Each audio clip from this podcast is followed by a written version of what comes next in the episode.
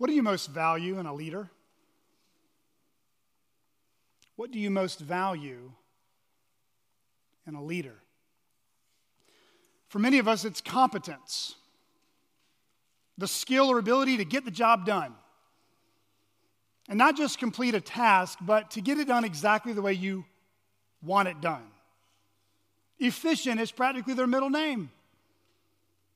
Always punctual, never forgetful, always three steps ahead of everyone else. At the end of the day, their mental and physical aptitude provides a sense of confidence for you and really everyone around them. Their poised presence just breeds confidence in others. Because you know that when they are at the helm, when they are at the driving wheel, when they are in charge, things will certainly get taken care of. And for others among us, it's charisma. It's that charming personality that just puts us in a good mood. Uh, being around them is like enjoying your favorite candy bar or ice cream or Andy's frozen custard. They brighten your day, they lower your stress level. They have the tendency to exude the presence of them as a life of the party every time they enter the room. This is that likable personality trait that just can keep a crowd interested. They're never boring, they're always funny, smooth with their words, quick on their feet. They're just an all around approachable people person. Competence, charisma. Where do these fit in your priority list for a leader? Well, this week, our country will see the transfer of power in the presidency. It's no surprise to anyone in here that our country is sharply divided and deeply fragmented on a whole host of pressing issues surrounding this election. That's not to say that our country has always been united on every issue there is to discuss. I mean, that's history would tell us that's far from the truth. But the recent events on Capitol Hill and the concerns folks have about the upcoming inauguration and really the future of our, company, our country are multifaceted. Uh, the layers of complexity surrounding the timing and length of this pandemic, combined with the influence of the media on the US population, for good and for bad, only has increased the waves of fears and confusion for people on both sides of the political spectrum. If there is anything that is rising to the surface of people's minds right now, it's the important topic of leadership.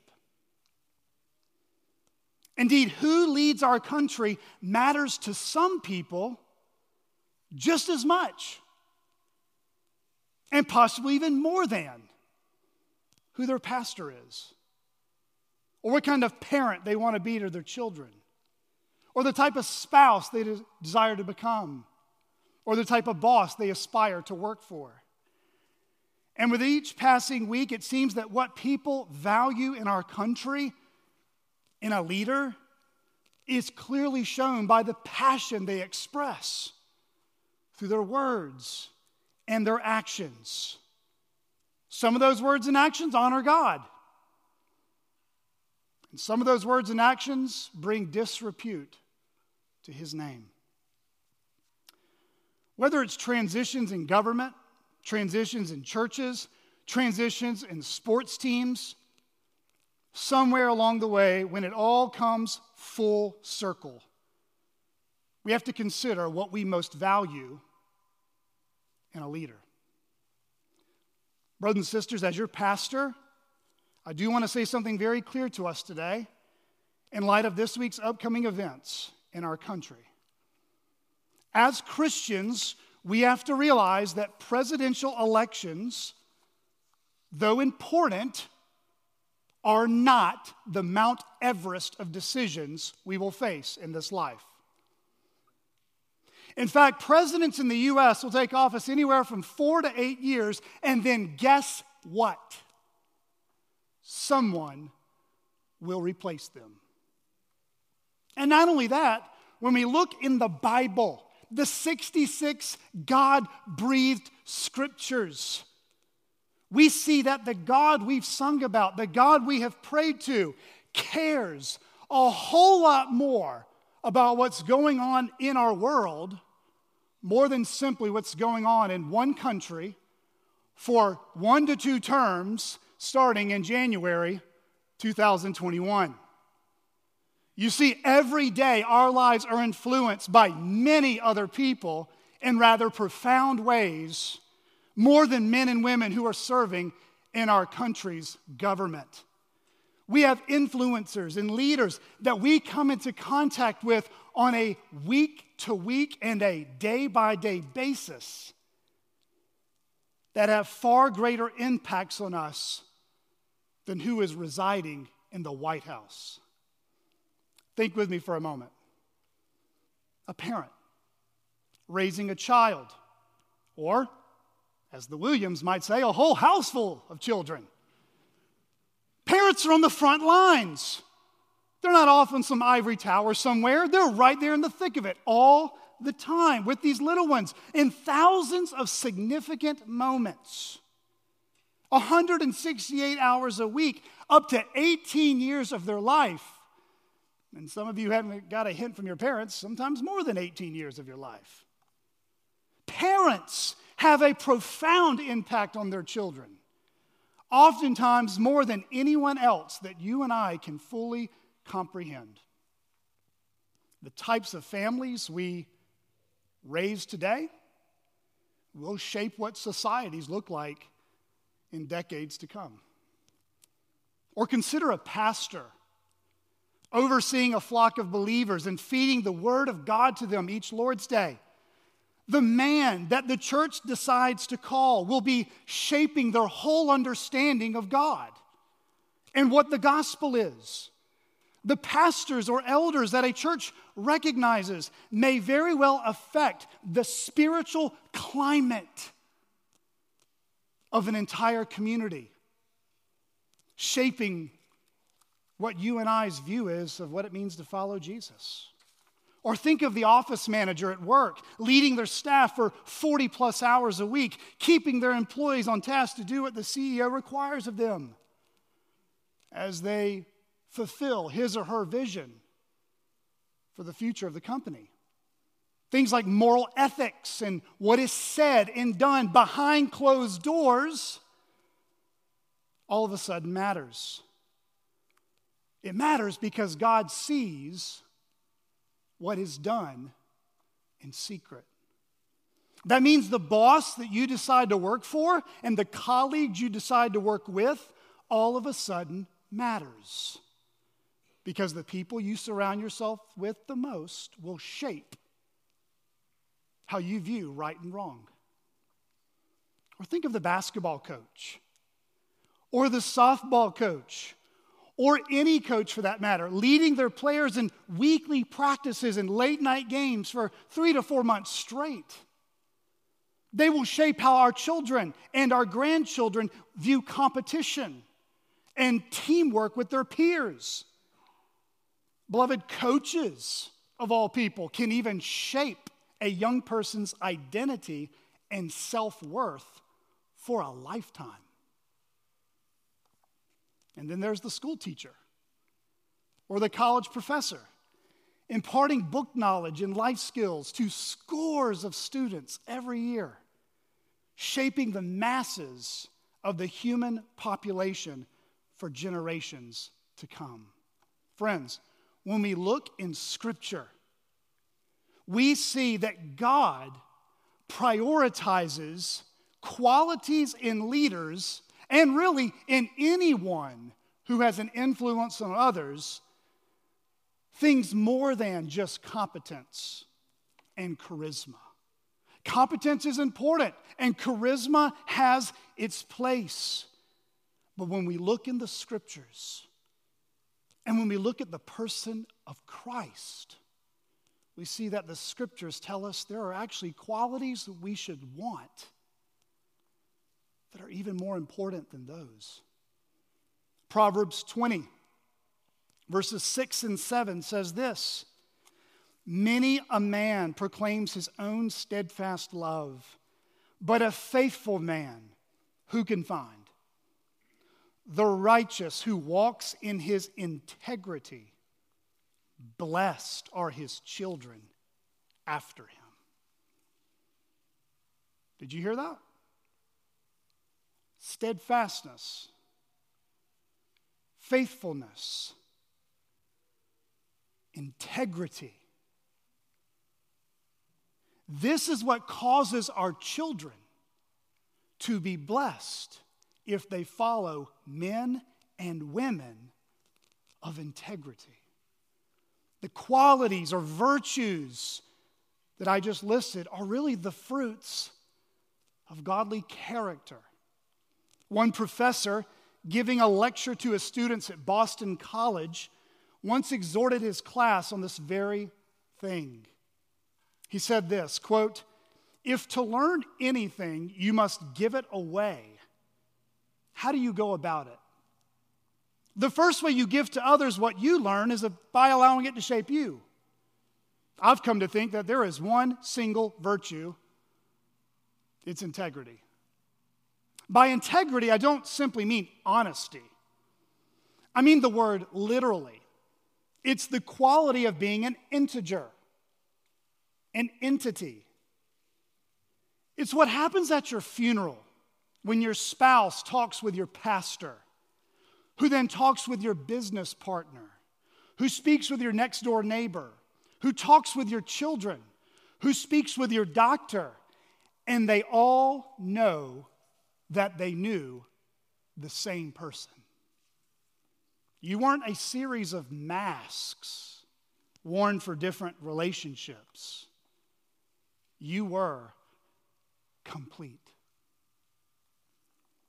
So, how does a leader serving in a place of authority, or really any one of us who have any measure of influence on other people, live a life of integrity.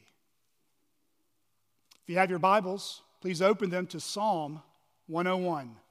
Psalm 101. If you're using the chair Bibles provided, you can find that on page 287. Psalm 101, page 287 in the Pew Bibles or chair Bibles provided. This morning, we continue in our sermon series as we're walking through five Psalms before we enter a new sermon series for the rest of the winter and spring. And this morning, we're going to be looking at another psalm written by David. You can see that in the heading of the psalm right there in Psalm 101. It says, A Psalm of David. You might say, Well, who's David? Well, that's, that's King David uh, from the Old Testament. We learned a little bit about David in more detail two weeks ago we looked at Psalm 27. So if you want to learn more about David and his background, just go pick up that sermon off the church podcast, and that might be of help to you. Uh, this psalm has been coined by some as a king's resolve or the heart of a godly king.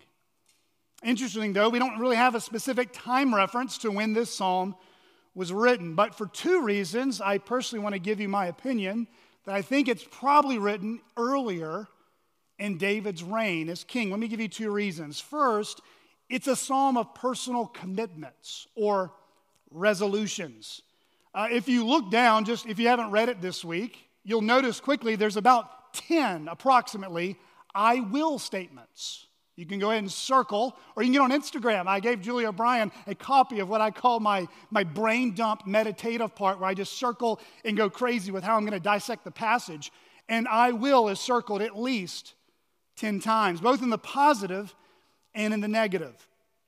And I think this would fit very well with a young man or an older man taking the throne in Israel's kingdom, much like we might see this week with an inaugural address by a new president. Uh, some commentators think that this is somewhat like an inaugural address where a new king from David on, at their coronation ceremony, would present to the people a resolve to honor God as king. And secondly, I just, just a little, little side note when you learn about David's life in 2 Samuel chapters 11 and 12, David commits some heinous acts of sin. And so it appears from the resolve and the types of things he mentions here, it's probably way before his tragic downfall. But again, at the end of the day, we're not entirely sure when it was exactly written. Just a side note, though, to give you a little more familiarity with the Psalter, uh, this, this psalm is found in Book 4 of the Psalter, which stretches from Psalm 90 to Psalm 106. Now, in case you're not aware, there's 150 Psalms in our Bibles, and they're broken up over five books or collections of Psalms. So, book one is Psalm 1 to 41. Book 2 is Psalms 42 to 72. Book 3 is Psalms 73 to 89. Book 4 is Psalms 90 to 106. And then book 5 is Psalms 107 to 150. And within book 4, other than Psalm 103, which is two Psalms ahead of this, uh, this Psalm, Psalm 101, is the only one written by David in this particular section in the Psalter. If you want to learn more about David's Psalms, most of them were written in the first 70 Psalms of the Psalter, and then they're kind of sprinkled throughout the rest. Uh, the rest of the Psalms in Book 4 speaks much more about God Himself and how the nation of Israel would have extolled God's greatness among their people. Psalm 101, as you see here, is a short psalm having only eight verses, but within it, if you read carefully, slow down and listen, what you will see, what I will see, is a man that is resolved to live a life of integrity. Please follow with me as I read Psalm 101. This is the Word of God. I will sing of steadfast love and justice. To you, O Lord, I will make music. I will ponder the way that is blameless. Oh, when will you come to me? I will walk with integrity of heart within my house. I will not set before my eyes anything that is worthless. I hate the work of those who fall away. It shall not cling to me. A perverse heart shall be far from me. I will know nothing of evil. Whoever slanders his neighbor secretly, I will destroy. Whoever has a haughty look and an arrogant heart, I will not endure. I will look with favor on the faithful in the land, that they may dwell with me. He who walks in the way that is blameless shall minister to me. No one who practices deceit shall dwell in my house. No one who utters lies shall continue before my eyes. Morning by morning, I will destroy all the wicked in the land, cutting off all the evildoers from the city of the Lord. If you're taking notes, here are my three main points from my outline. Very, very simple. Point number one David's resolve to worship God through song. David's resolve to worship God through song. Point number two David's resolve to rely upon God through prayer. David's resolve to rely upon God through prayer. And point number three David's resolve to honor God through a life of integrity. David's resolve to honor God through a life of integrity. And my prayer is that as a result of this sermon, everyone in this room will have a better understanding that a life of integrity is a life of pursuing Christ likeness. Point number one David's resolve to worship God through song. He says right there in verse 1 I will sing of steadfast love and justice. To you, O Lord, I will make music. You see, before David begins to lay out his quote unquote vision and personal ambitions as king of Israel, before he lays out for his resolutions or personal commitments of how he will worship God in his life, he first begins by singing. Singing. Singing is the worshipful response to God's revelation of himself. Singing is the worshipful response to God's revelation of himself. And guess what? Singing is also a command in Scripture to obey, for God's people to address one another in psalms, in hymns, in spiritual songs, singing and making melody to the Lord with your heart. Ephesians 5, verse 19. Beloved, that means this if you come to church thinking that singing is only for the music team, or simply for those who are more emotional in their expressions, you, my friend, are sadly mistaken. God takes pleasure in hearing his children sing his praises. And whether you know this or not, singing together, that's why we don't have a lofty choir and we sit back and take in the best talent in the house when we sing together as one voice in one body to the one true God, this is one of the essentials of a biblical congregational worship. If you've ever wondered, why do we sing at church? Why can't we just kind of skip to the sermon? You know, kind of mosey on in and grab my coffee and head on out. Why at CCBC do we sing so much.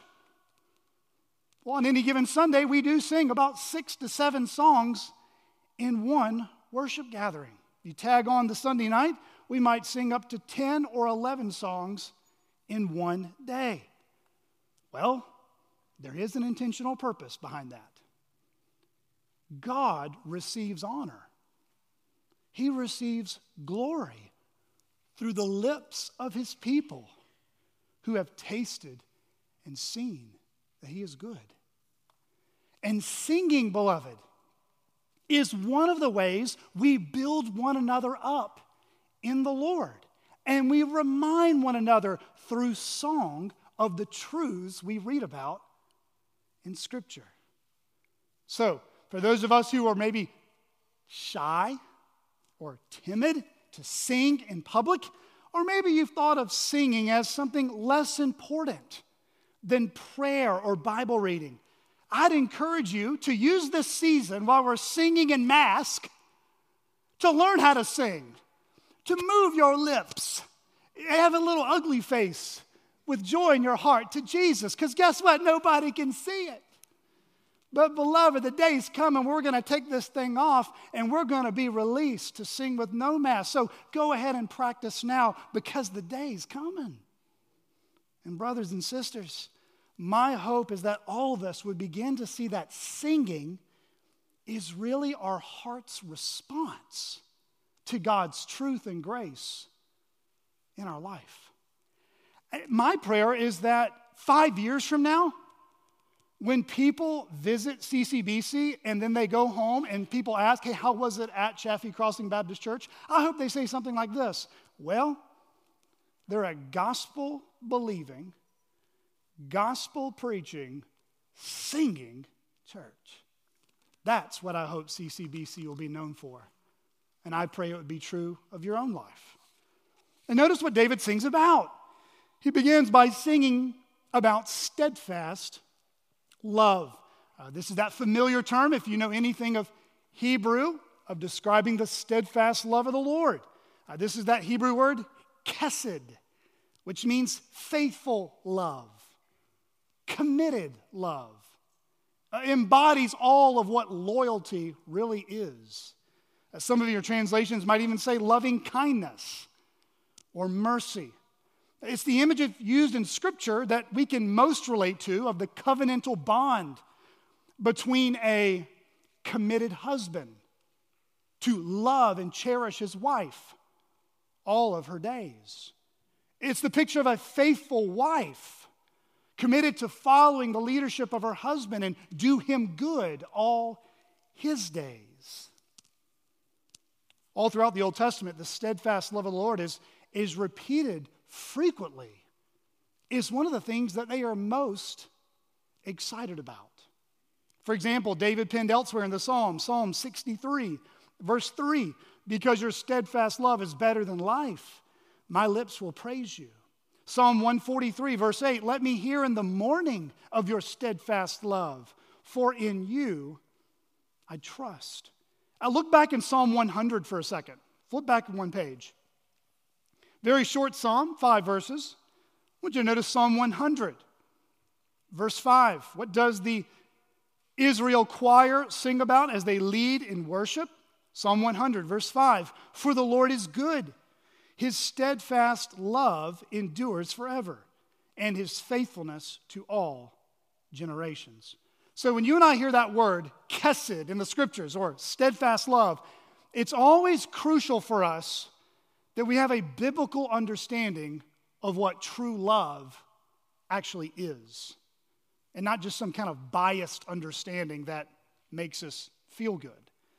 It's important to know that David is not talking about love here in some self centered or lust driven way, somehow confusing romantic infatuation or lust with true covenantal love, like many young people do when they meet someone they're attracted to and it makes them feel good and lightheaded with butterflies, and they call it love at first sight.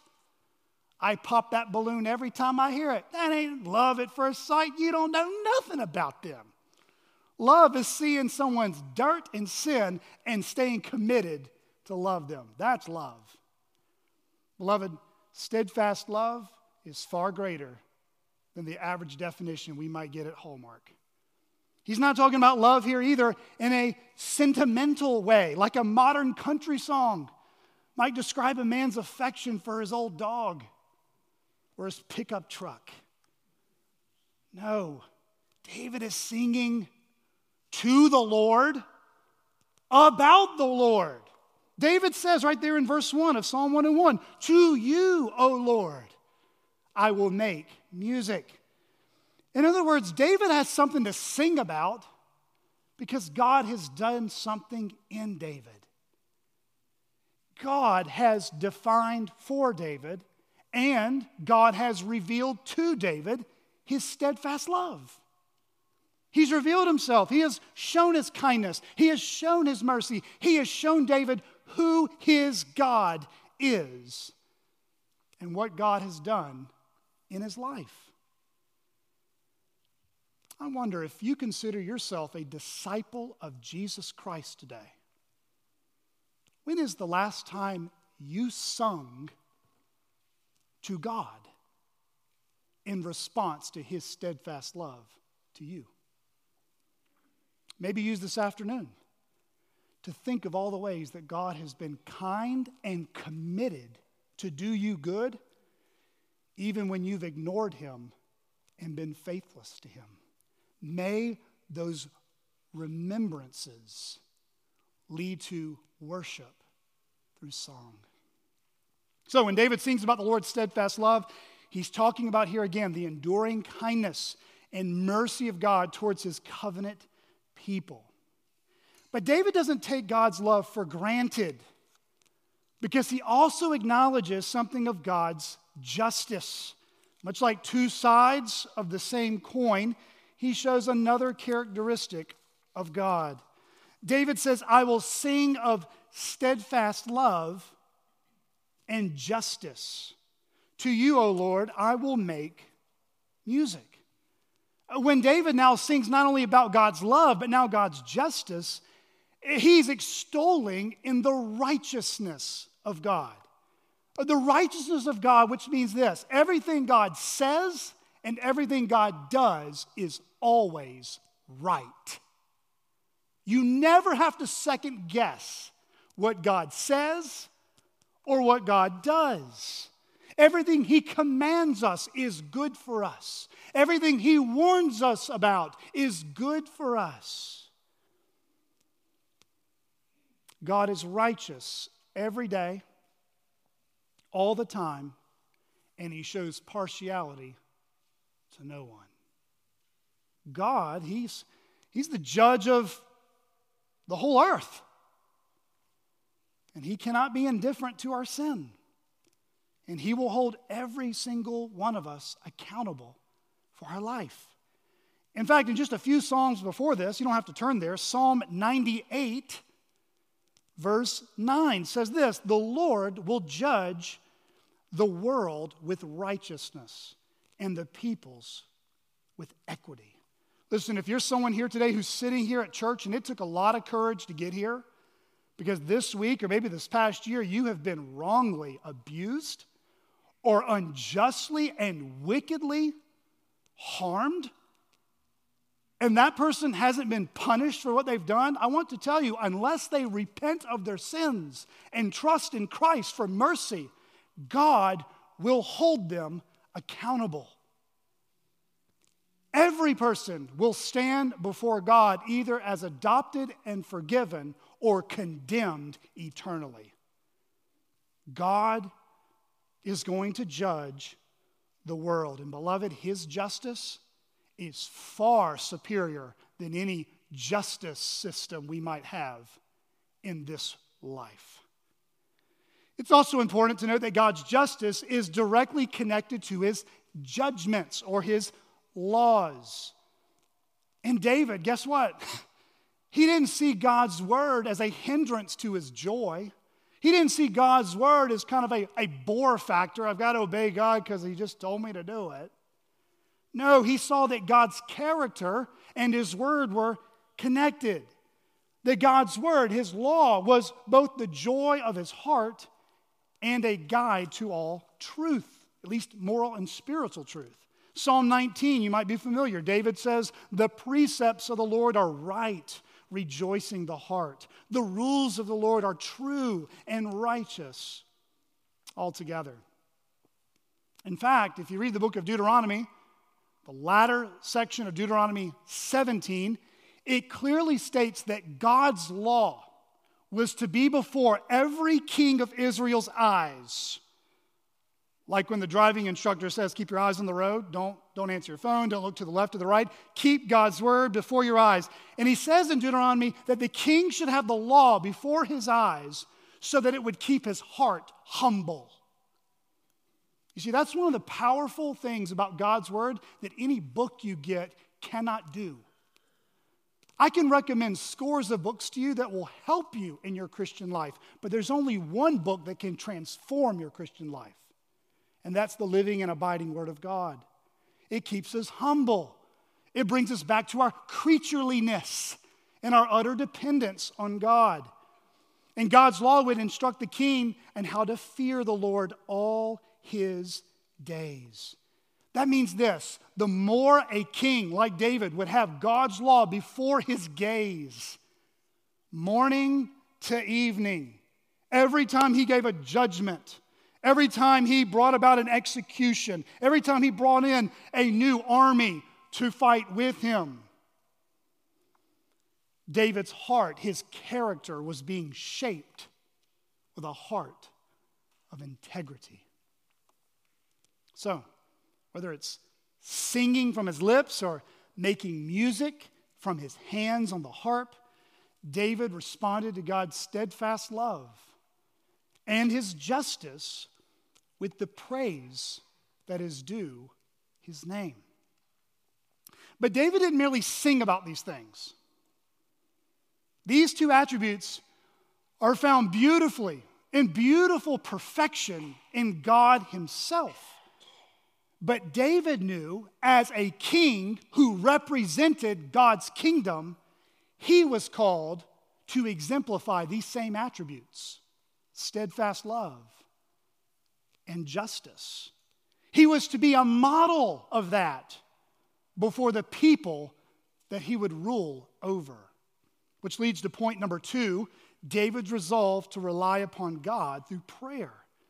David's resolve to rely upon God through prayer. Look at the first half of verse 2 with me. After singing about God and these attributes that he were to embody, He says, I will ponder the way that is blameless. Oh, when will you come to me?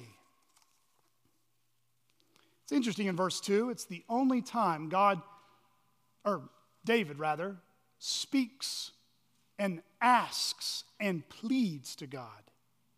Right sandwiched in between singing about God's attributes and what David's called to do, he begins to show us how desperate he was for God's help. Uh, David here is also embodying as for us that his relationship with God was not some kind of lifeless religious exercise or just some kind of going through the motions to appear like he loved God. From the depths of his being, David wanted to know what living for God's glory should look like. He wanted to, as you notice here, give attention to, uh, consider carefully, or as the ESV translates, ponders the way or the life that is blameless. David here begins to examine his own life, his heart, his ambitions, his thought life, his relationships, and the responsibilities he had from God as king. And the more David considered and stared at what God had called him to, David took a big gulp and realized a lot was at stake. The weight of what God had placed on David's life of this calling as king would sit heavily upon him. Have You ever gotten to a first day on a new job? Your boss hands you the handbook and the schedule and what he expects or she expects of you in the next five days. Or maybe you're a student entering your first semester of college, or for some of us, if you can remember that far back, the professor hands out the class syllabus. Brownie, did it happen this week? Where the kids start sweating, stomachs get a little nauseous, going, I'm going to be dropping this class. Brownie's a little over the top. You ever been a new parent for the first time? It's real exciting in the hospital. Nurses are helping, doctors are high fiving. You got the clothes, you got the baby shower gifts. You're riding in the car 20 miles below the speed limit, and you get to your house, you're exhausted, and then you comes to yourself and realize, what am I going to do now? They're just crying, and they just lay there. What do I do? That's what David does when he begins to carefully consider the call of God on his life. And more specifically, what was going on inside David's heart as he considers the type of pure and holy life that God had called him to. A life totally committed to God's purposes. In fact, that word here, blameless, means complete or wholeness. It's a life entirely devoted to God's steadfast love and justice.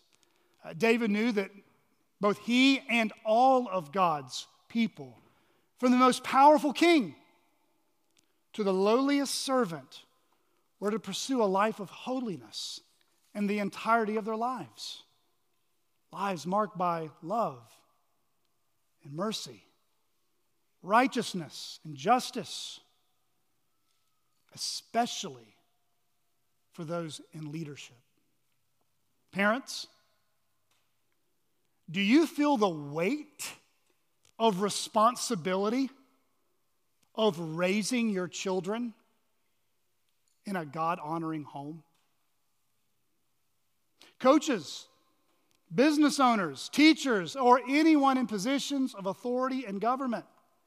Do you feel the weight of your stewardship from God to lead a life before your people that honors the Lord? Fellow Christian, do you feel the weight of living for King Jesus 24 hours a day, seven days a week, 365 days a year, of loving your God from your heart? and turning away from your sin. If you feel the weight, like you're standing before a tsunami, David does too. And so should we. Look at what he says again in verse 2. Oh, when will you come to me? Who on earth is David calling out to? It's not Jonathan. It sure is not Saul. Who's he talking to? He's talking to the one he just sang to, the Lord. David stares at the blameless life, the life totally committed and submitted to the will of God, both as a man and as a king. And he does this and he feels the weight of his own inadequacies, the weight of his own sin, the weight of his own inconsistencies. He feels like a planet is on his back. So, what does David do? He cries out in desperation for God to come to me, draw near to me, be with me. Brothers and sisters, be careful of overestimating your own strength and underestimating God's strength. Be careful of overestimating your own strength and underestimating God's. Listen, that's why he started off. He is the God of steadfast love. He is the God who bears with our infirmities, who carries us like a father carries a child through the wilderness.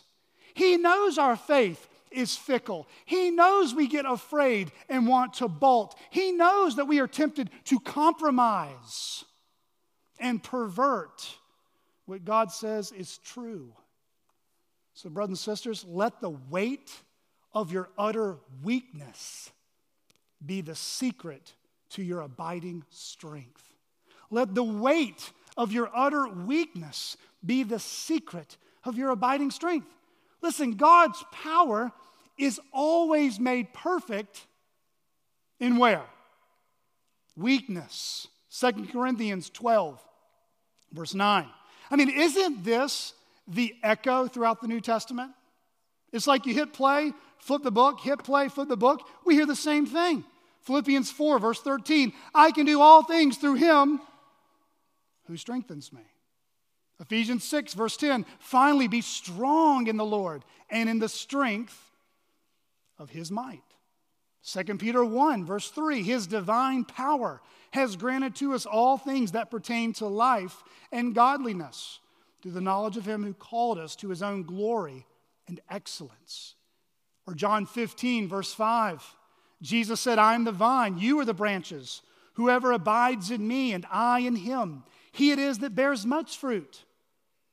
For apart from me, you can do nothing. If you're here today and you wouldn't consider yourself a Christian yet, do you feel the weight of your own sin before God? To know that God sees everything you're doing. There's nowhere you can hide. There's no text message, there's no email, uh, there's no idle word that he has never seen or heard. He has seen it all. Does that bring any sense of trepidation to your soul? Well, it should. If you feel guilt and shame, it could be a blessing from God to wake you up. You see, sin separates us from God. And guilt and shame are those God ordained means after the fall to warn us of the dangers of hell. That sin, though it tastes very good at first, it goes down and it is very bitter. It feels good in the moment and it leaves scars and pain many years later. But, beloved, you might feel the weight of a canyon between you and God, and there is good news for you this morning. God has bridged that canyon. He has not waited for you to climb up the mountain to Him. He has not waited for you to take the planet off your back. He says, Come to me, and I will take it off for you. You see, the good news is that God has sent his son, Jesus Christ, who lived the perfect, blameless life. Jesus, truly God, yet truly man, was always filled with the Holy Spirit, living in this fallen world, and yet fully and totally committed to his Heavenly Father. Jesus never hit a timeout on the Christian life. Jesus never hit pause on depending on his Heavenly Father. And Jesus' obedience to his Father led him to a cross, it led him to Calvary. And the weight and the canyon that stands between us and a holy God was bridged on that day. Christ absorbed God's deepest wrath. He faced God's justice so that justice could be satisfied. At the cross, the pictures of God's steadfast love for sinners and God's hatred and justice towards sinners was put on Jesus Christ. The Bible says in 1 Peter 3, verse 18, For Christ also suffered once for sins, the righteous for the unrighteous, that he might bring us to God. Isn't that good news? Though our sins separate us from God, God has brought us to Himself. And He's done that through Jesus. And when Jesus rose from the dead, He now promises if you come to Him by faith, He gives you His perfect record of righteousness, that perfect record of integrity, that perfect record of blamelessness because the Bible says that everyone that belongs to Jesus, he will be presented blameless on the last day. Jesus is the doorway to know your God. Repent of your sins and trust in him today by faith. Well, David's reliance upon God strengthened his own faith and created convictions that he was resolved to live out by God's grace, which leads to our final point, point number three. David's resolve to honor God through a life of integrity. Let's read the remainder of verse 2 all the way to verse 4. He says, I will walk with integrity of heart within my house. I will not set before my eyes anything that is worthless. I hate the work of those who fall away it shall not cling to me. A perverse heart shall be far from me. I will know nothing of evil. We can clearly see here David has resolved to live a blameless life. First, by obeying God, listen, in his private life. Did you notice he mentions his heart and his house? David's private life, he's speaking of his heart and his house. As you notice in this psalm, there are approximately 10 I will, somewhat like vows. Vows you recited on your wedding day. Vows that we recite together, even tonight in our members' meeting. Covenant vows towards one another. Someone swearing into office or being commissioned in the military will have some form of oath or vow to keep. And here, David's vow, his resolution, is to pursue a life of godliness that always begins in the heart. Did you notice there? He says, I will walk with integrity of heart. What is integrity? It's just a good question, right? I mean, how, how, do, you, how do you flesh out integrity? Well, integrity is character that has been tried and tested.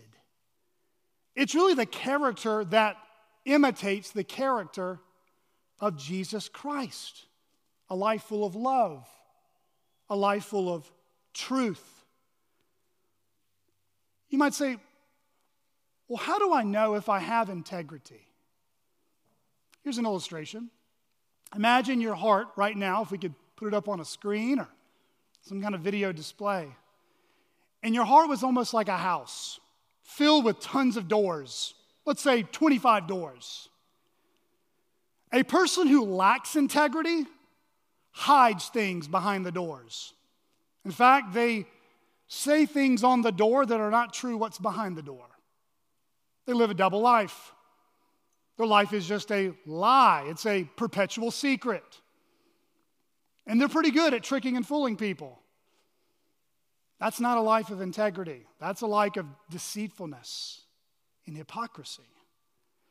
But a life of integrity is this I welcome trusted friends through any door of my life. Ask me anything you want at any time you want.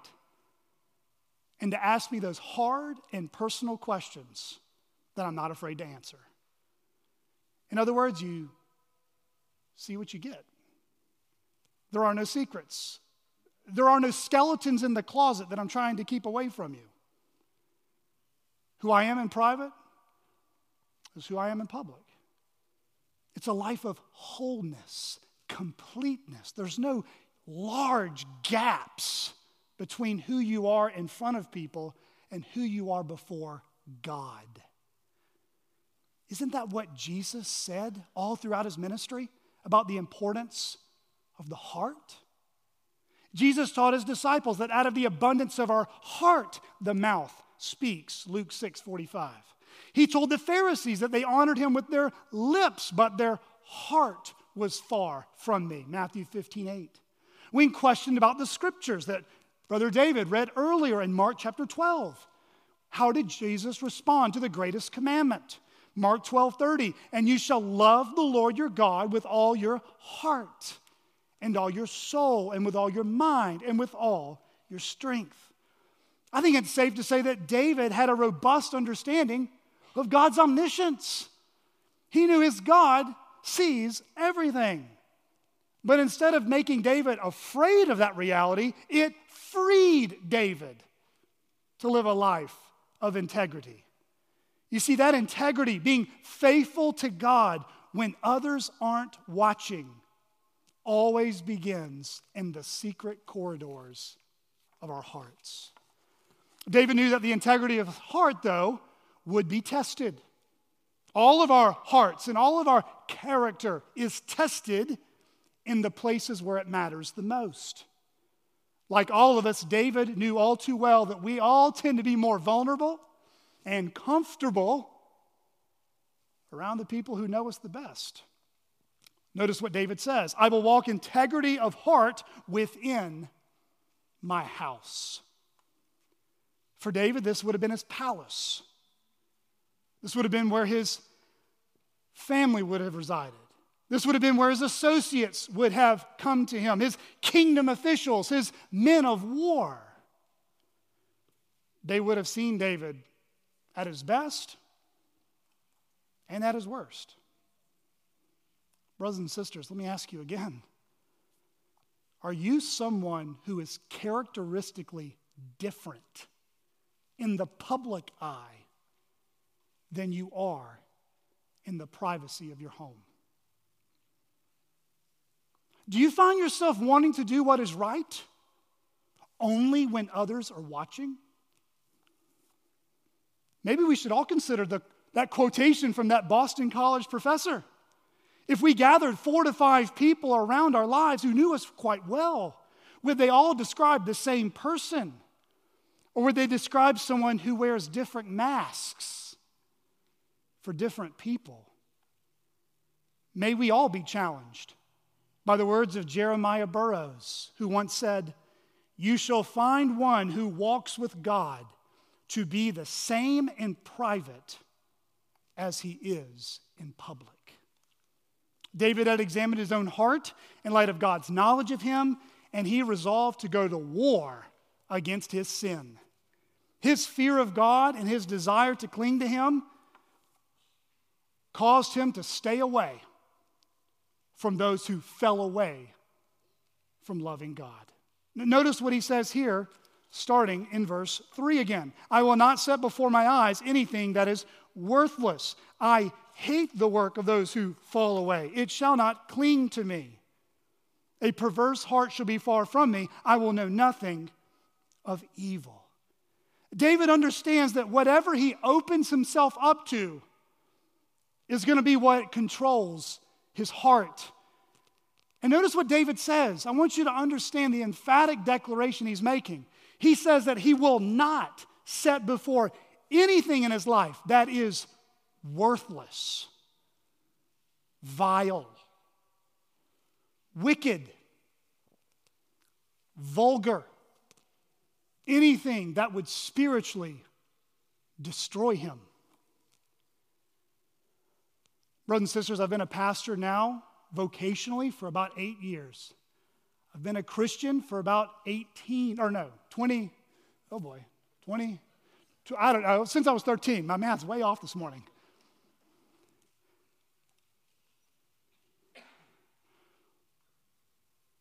One of the most silent killers in the church today is pornography. It's watching sexual activities on a screen that God never created us to do. I don't have to read the statistics to you. If you stare at pornography, it will damage your mind, it will destroy your soul, and it will rip apart every relationship in your life. And that goes for single and married people alike. Brothers and sisters, be very careful what you allow before your eyes. Be discerning.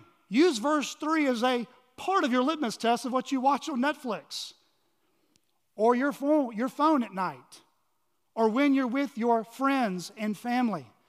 Brothers and sisters, there's a whole world out there that is screaming for your attention to grab you like a lion and eat you up. And if I don't get that bold with you now, I don't know who else will. So today, if you are struggling with some kind of secret sin on any kind of device, get help now. Talk to me. Talk to someone you love, another church member you trust. Do not fight that battle alone.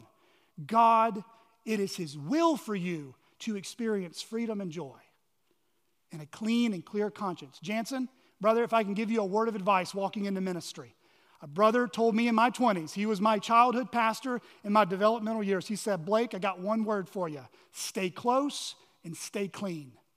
Stay close to Jesus and stay clean of living a secret life. You do that, you'll be all right. I preach that to my heart. I preach that to you, my brother, and I preach that to everyone in here. Do not set anything before your eyes that is worthless. Brothers and sisters, if you continue on in verse 3, it's not just what was set before David's eyes, he, he also hated the work of those who fell away. In other words, it burned David's heart when he saw people who once praised the Lord with their mouths now lived lives that dishonored his name. Uh, David's anger grew and boiled over when he saw rank hypocrisy in Israel. Brothers and sisters, it should always break our heart when we see people walk away from Christ, and it should anger us inside when people live unrepentant lives and call them Christians. God's name is on the line, God's church is his bride. We should feel the same pain that Jesus experiences for his people. Uh, one verse, if you want one to kind of store away as we think about this eyes and heart relationship, is Proverbs 4:23. Keep your heart with all vigilance, for from it flow the springs of life. David's resolve to live a blameless life, both as God's appointed king and as a man after God's own heart, would begin in his private life, in his heart, and in his house. Instead of putting himself in the way of temptation, he removed himself from the temptation. He says in verse 4 A perverse heart shall be far from me. I will know nothing of evil. Brothers and sisters, if you have children or grandchildren, do not try to protect your children from all evil in the world, but teach them how to be discerning of what is in the world. You don't want them totally ignorant of what's out there. but you want to teach them how to be men and women of discernment so they take the right path when they're put in it. That's why the book of Proverbs is filled with that same admonition. David's resolve to obey God would naturally flow from his private life into his public life as king. Look at verses 5 to 8 as we look at David's public life. Whoever slanders his neighbor secretly, I will destroy. Whoever has a haughty look and an arrogant heart, I will not endure. I will look with favor on the faithful in the land, that they may dwell with me. He who walks in the way that is blameless shall minister to me. No one who practices deceit shall dwell in my house. No one who utters lies shall continue before my eyes. Morning by morning I will destroy all the wicked in the land, cutting off all the evildoers from the city of the Lord. Really, David brings about two things that he's very concerned about, two things he's resolved to live a life of integrity with how he handled his responsibilities and how he handled his relationships his responsibilities, and his relationships. First, notice how David handled his responsibilities as king of Israel. Look at verses 5 and 7. You'll notice that David's oversight is God's ruling representative is clearly seen how he deals with the sinful actions of people under his reign. Verse 5 those who speak with malicious intent and slander, with the purpose of creating division among the people he says he will destroy, he will punish, he will judge the crime in accordance with what God's word had required under the Mosaic law. And whoever had a puffed up heart, uh, showing it through selfish ambition to undermine his kingdom as king of God's people, it says he will not endure. He had a no tolerance mentality when it came to evil. Verse 7 all deceit, testimonies of bearing false witness, and perverting the truth would have no place in God's reign. It's important to note for all of us who serve in any form of leadership that David here is neither being passive in his leadership nor is he being oppressive in his leadership. David's acting like a faithful shepherd. He's upholding God's law by carrying out both the punishments within it, but also surrounding himself with people that will help him live this blameless life. You see, David realized, and he knew quite well, that the people you surround yourself with can either hurt or help your pursuit of a godly life. Brothers and sisters, do you want relationships in your life that are spiritually healthy? and honor the Lord, then build those relationships on truth and love.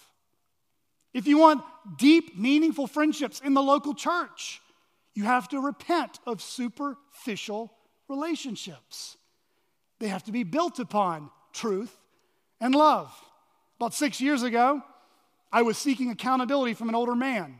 He was 70, looked about 45. I'm not sure how he did it, but it's quite impressive. And I remember saying, Brother Allen, I need a brother to hold me accountable. I'm moving away from Georgia, I'm coming to DC, and I'm in this transitional period, and I don't want to slip. I don't want, I know my sin, I know myself. And he said, Brother Blake, I will meet with you as much as you want. I said, Oh, that's great, Alan. He said, Under one condition you lie to me and we're done. Explain, Alan. you lie to me, I'm not meeting with you. Because if you lie to me, you're wasting my time. You tell me the truth, I'll go to bat with you every time. Brothers and sisters, don't build your relationships on lies. Husbands, don't lie to your wife. Wives, don't lie to your husband. Build your relationships on truth and love. See, lying will always catch up with you. Pride causes division. And brothers, strive, sisters, strive to help one another live a life of integrity. Have at least one person in your life that you invite to come in through the doors of your heart and ask you those hard but really personal and necessary questions. I need it, and you need it too. Notice verse 6.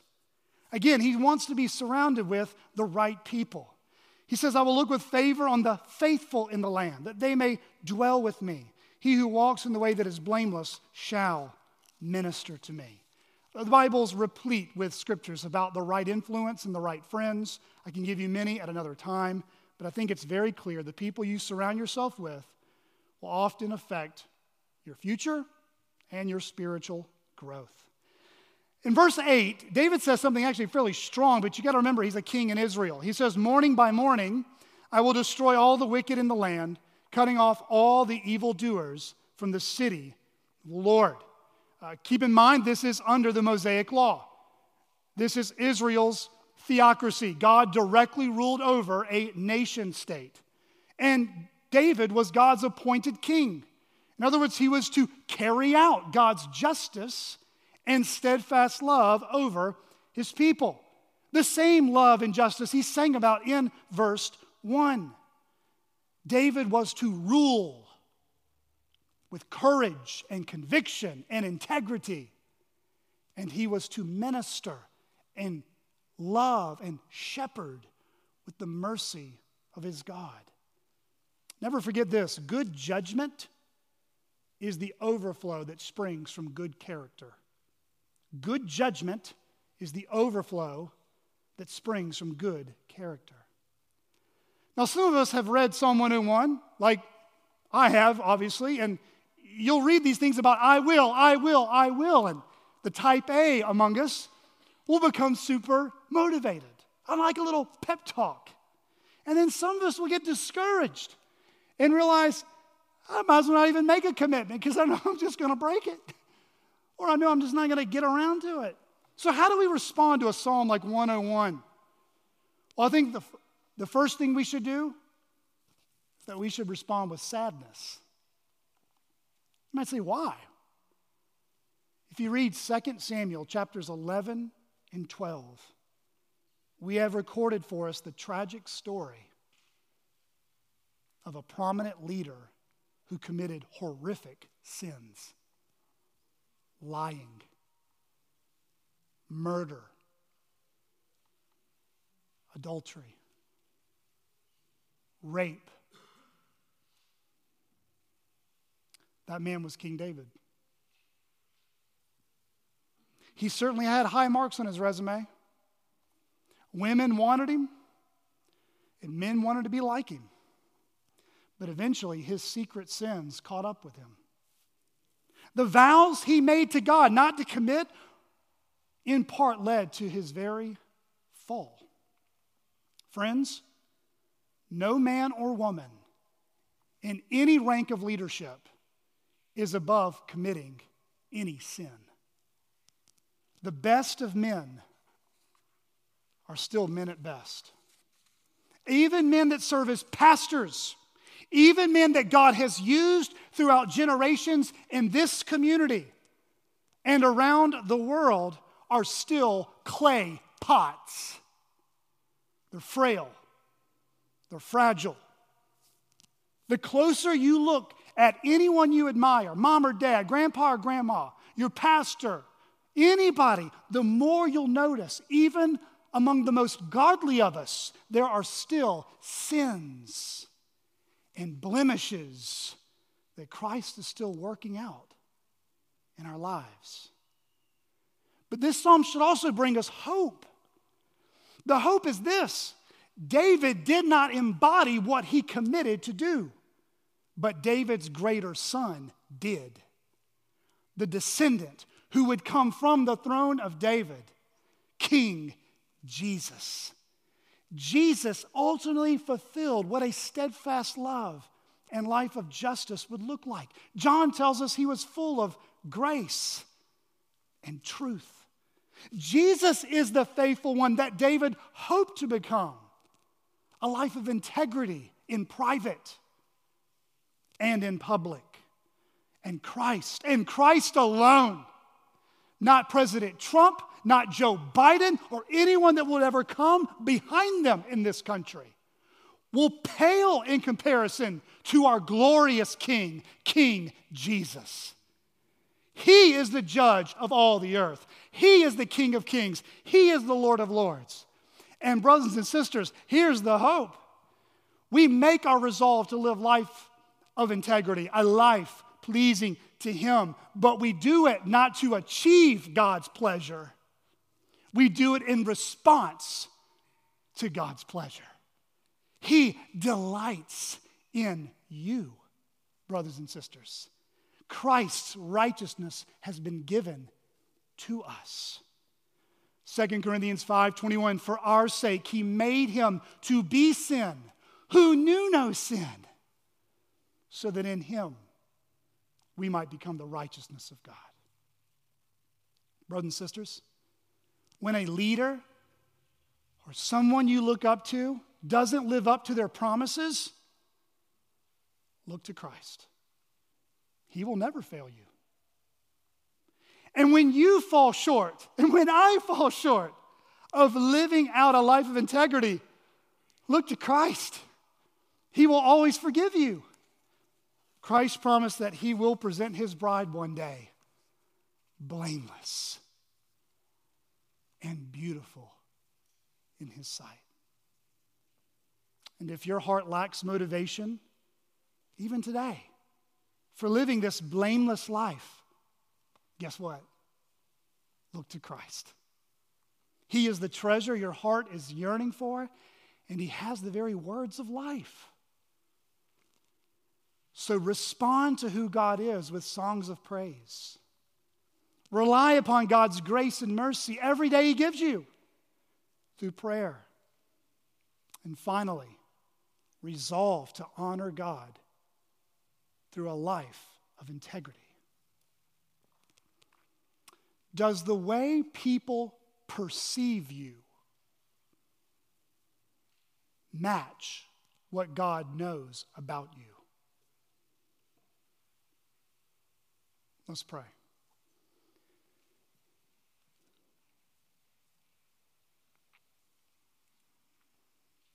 Father, we, we read this psalm,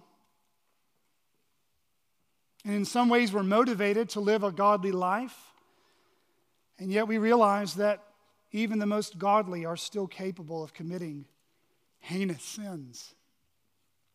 Father, I pray that we would read this psalm as an encouragement to pursue lives of integrity in private and in public, but we would only do so in response to your grace.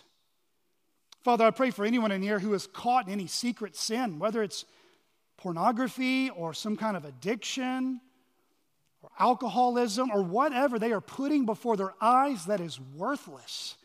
Father, open up their hearts, cause them to seek help today so that they and we all could live a life where we are sticking close to Jesus and clean from sin. Lord, we love you and we pray that you would receive glory now as we respond in song. In Jesus' name, amen.